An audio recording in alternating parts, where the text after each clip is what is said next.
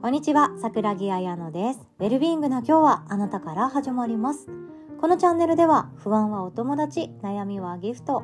大人になったら楽に生きようをテーマにウェルビーでヘルシーに生きるヒントをお届けしております。いかがお過ごしでしょうか？今変な間が空いてしまったんですけれども、えっ、ー、と、その理由はですね、何喋るんだっけってぶっ飛んだっていうこの短い間にぶっ飛びました。今日もどうぞよろしくお願いいたします。でまず感謝させてください。私の配信をですねどなたかが友達にこれ聞いてみてっておすすめしてくださってる方がいらっしゃるそうでありがとうございます。とてもとても嬉しいですし励みになります。そう私は SNS 全然ちゃんとやってなくてですね。SNS もまともにやってない私がそんな有名になることもなく広まることもないと思っています。もうそこは自負しております。だがしかしどんな素敵なリスナーさんが私の配信を友達や家族にシェアしてくださっていらっしゃるんでしょう。ありがとうございます。もう本当に頑張りますって思いました。ということですね。今日は気持ちのいい陰口の言い方っていうお話です。ということで全然つながってもないんですけど、しかも内容が内容っていうね。陰口の言い方でございます。で私はですね、今月末からもスタートします、ウェルビーマインドフルネスリーダー養成講座でもお伝えしますし、普段のセッションの中でもお伝えさせていただくんですけど、悪い感情ってそもそもないから、吐き出したら楽になるよっていうことは伝えているんですよね。どんな言葉もどんな感情も自分から出して丸×っていうことはなくってこの言葉は自分の口から言っちゃダメだけどこっちの言葉だったら正解ですっていう感情とかもなくって全て感情っていうのはシンプルに自分から生み出されたものでその感情をもとに何らかの行動をとった結果いい時もあれば残念って言われるような悲しいっていう感情を生む結果になるっていうこともあるんですよね。なので何でもかんでも思いのままに感情のままに感情にとらわれて行動しましょうっていうことではないんですけれども何一つダメな感情無駄な感情出しちゃダメな感情っていうのがなくって自分一人なのであれば自分一人のこの部屋の中で自分一人で感情を吐き出すっていうことはやって OK なんですね。っていうのを大前提としましてやっぱり誰かに聞いてほしい話ってぶっちゃけありませんか？誰かに「ねえねえ聞いてこんなことがあってさもうちょっと腹立つんだよ」っていう話聞いてほしい時ありませんか？っていうことをベースにえそれでも気持ちのいい陰口もう陰口って言っちゃってますけど陰口の言い方私なりに考えておりますので今日はそんなお話をシェアさせてください。で陰口っていうと人聞き悪いとかえもうそんなの言っちゃダメ絶対言っちゃダメ自分が不幸になるよって私もちっちゃい頃から思っていましたし自分のおばあちゃんがそう言ってたから悪口をな人の前で言っとらん人は全員不幸になるみたいなことをおまじないのように言われたことがあったので幼稚園の時に。なのでおばあちゃんの前で人の悪口絶対に言えない。でおばあちゃんの前で人の悪口言えないイコールもう人の悪口を絶対に言っちゃダメだからもう人の悪口言おうとしたらもうなんかおばあちゃんがつけた口ファスナーの呪いみたいなのが出てきて絶対に言えない。っていうよくわからない呪いにかかっていたなって思うんですよね。えでもそれはそれで助かったなとも思います。もちろん陰口を聞いて感情がいいなとか雰囲気いいなとかあ聞いてよかったって思う人ってほとんどいないわけですよね。でもそれでもやっぱり例えば家族のこと嫌なことがあった。翌日の友達とのランチ女性同士和気あいあい楽しいああだこうだ喋りやすい昔っからの仲。そんな友達になら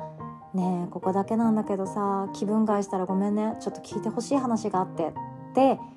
言いたくなる時があるじゃないですか。私はそれでいいと思うんですよね。むしろそれがいいと思うんですよね。特別な気の置ける友達がいるのであればその人にシェアするでもいいしその真逆ですね。その場限りの人だから話すことができるっていう関係性の人の前だったら喋れるっていうのもありだと思います。例えば英会話スクールとまではいかなくても英語カフェみたいなとこがありますよね。サクッと行ってコーヒー飲みながらサクッと喋ってっていう時に全部出しちゃう。え今日限りの人だから喋っちゃう。っていうこともいいかなと思うんですよね。そのくらいでもいいと思います。で大事なのは陰口の主語述語。ここだと思っています。そうなんですよ。主語述語。で私たちはよく自分の感情だけを喋って陰口を話してしまうと自分の中で後悔が残ったり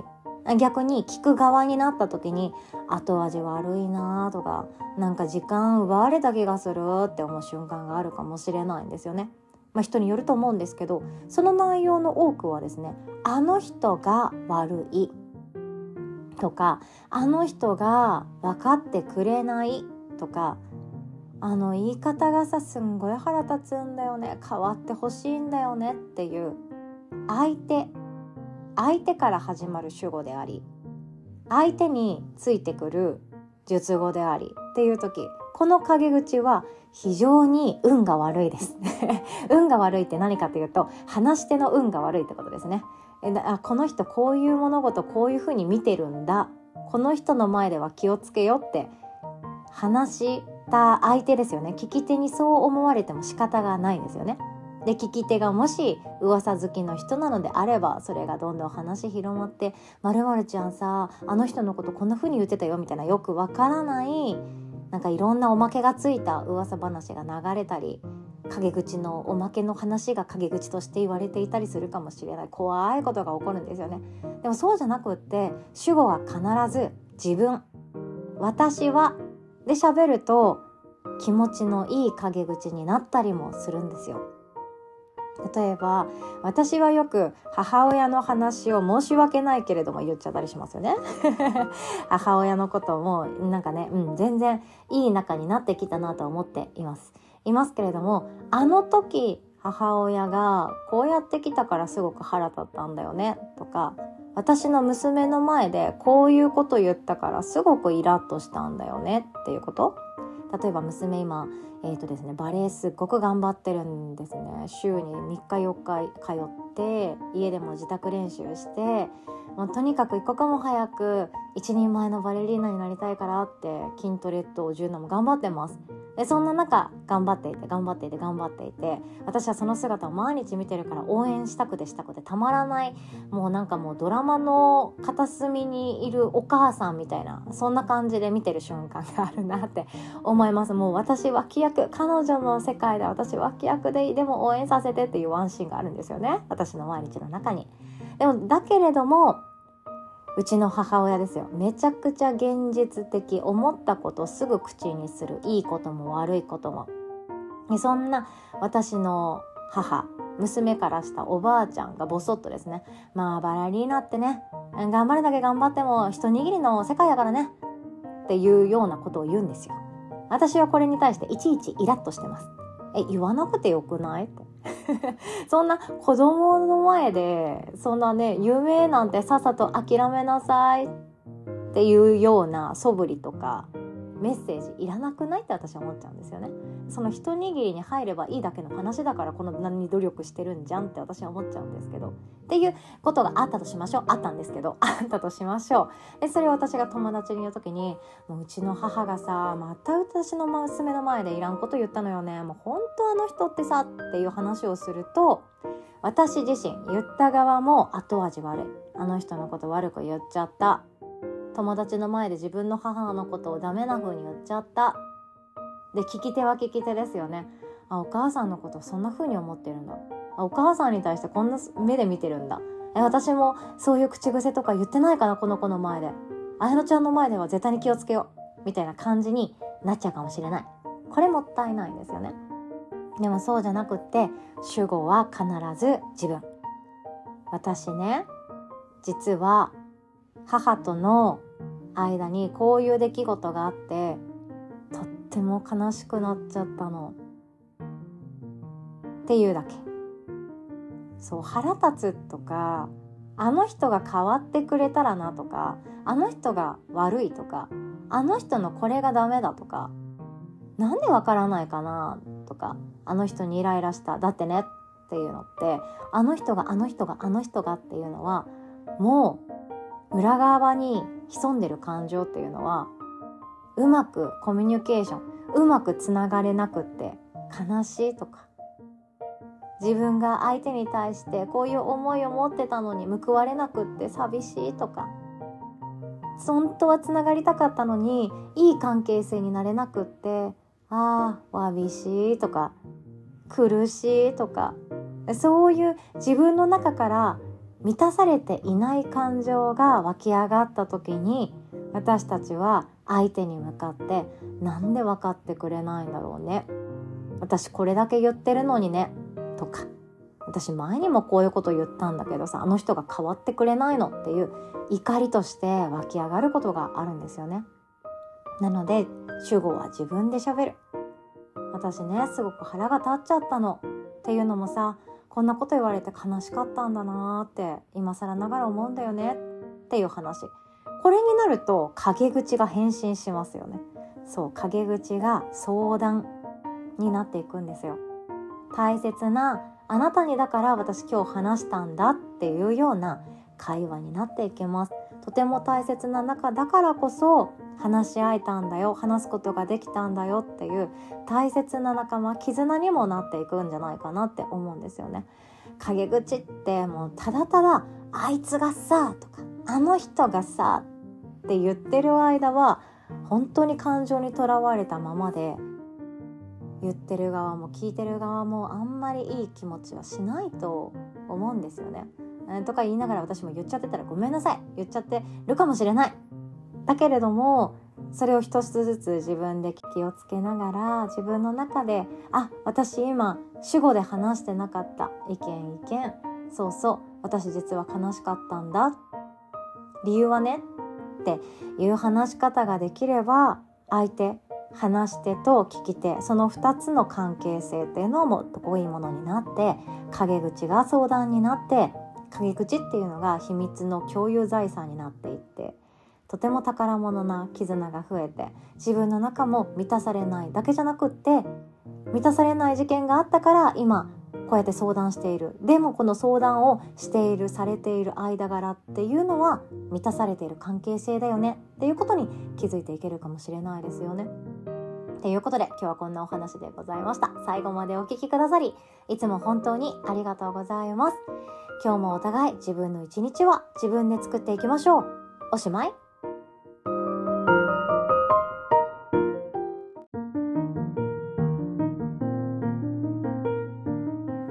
にお知らせをさせてください。まずはリアルイベントが神奈川県で開催されます。まずは3月23日土曜日、不安サミットということでマインドフルネスの1日講座となっております。お昼ご飯を一緒に食べて、薬膳ランチです。薬膳ランチ一緒に食べて、で、その後座学を一緒にやっていこうと思っております。これからも人生を共にする不安と恐怖は、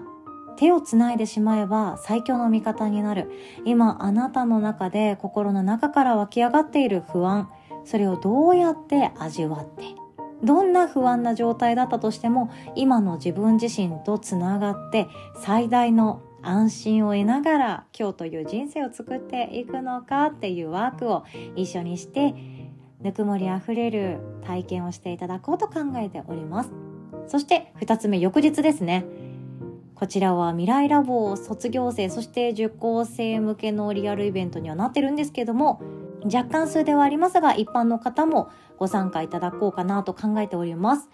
鎌倉にある With 鎌倉さんっていうところがスタート地点なんですけども合掌造りの家屋で講座を開催しましてでその後は With 鎌倉さんで提供されます鎌倉のお野菜などを使ってた季節の定食をいただきましてそこから電車に揺られながら海を見たり散歩したりしながらみんなで江ノ島神社に参拝します。江ノ島神社はですね日本三大弁財天さんがいら立て祀られていらっしゃるところなんですよね。晴れたらいいなと思ってます。で最後はサンセット見てハグしてさよならしましょう。講座の中身はですね、この音声の概要欄の URL リンクからチェックすることができますので、ぜひともご確認いただけたらなと思います。そして、そして、そして、いよいよ今月からスタートですね、ウェルビーマインドフルネスリーダー養成講座でございます。マインドフルネスって何かっていうと、自分自身が自分の最強の味方であるっていうこと。この状態を自分自身で作り出すことができたらどこに行ってもどんな場所で働いてもどんな人間関係の中に入っていても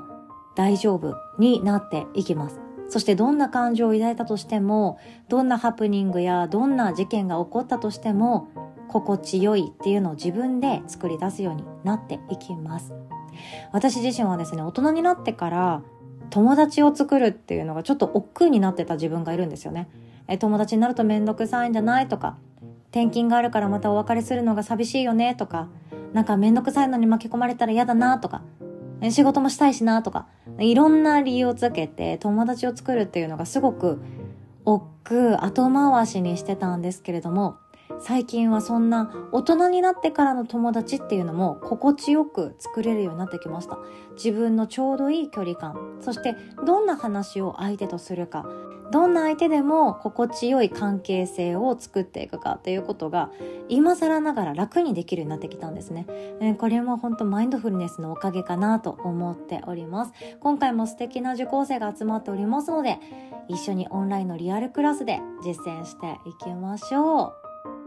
そして最後ですね、手相家養成講座のグループクラス、グローでございます。今はですね、受講生の手相や受講生のお友達やご家族の手相の写真をもとに模擬鑑定を実践していくっていうのを毎回毎回やってます。で、これめちゃくちゃスキルアップするんですよ。実際に鑑定し合う時にどんな不安が出てくるかっていうと、え、これ言っていいのかな？こんな質問されたけどどう伝えたらいいのかなっていうよくわからないモヤモヤだったりもするんですよね。それをグループクラスの中で全て解消して終わる頃には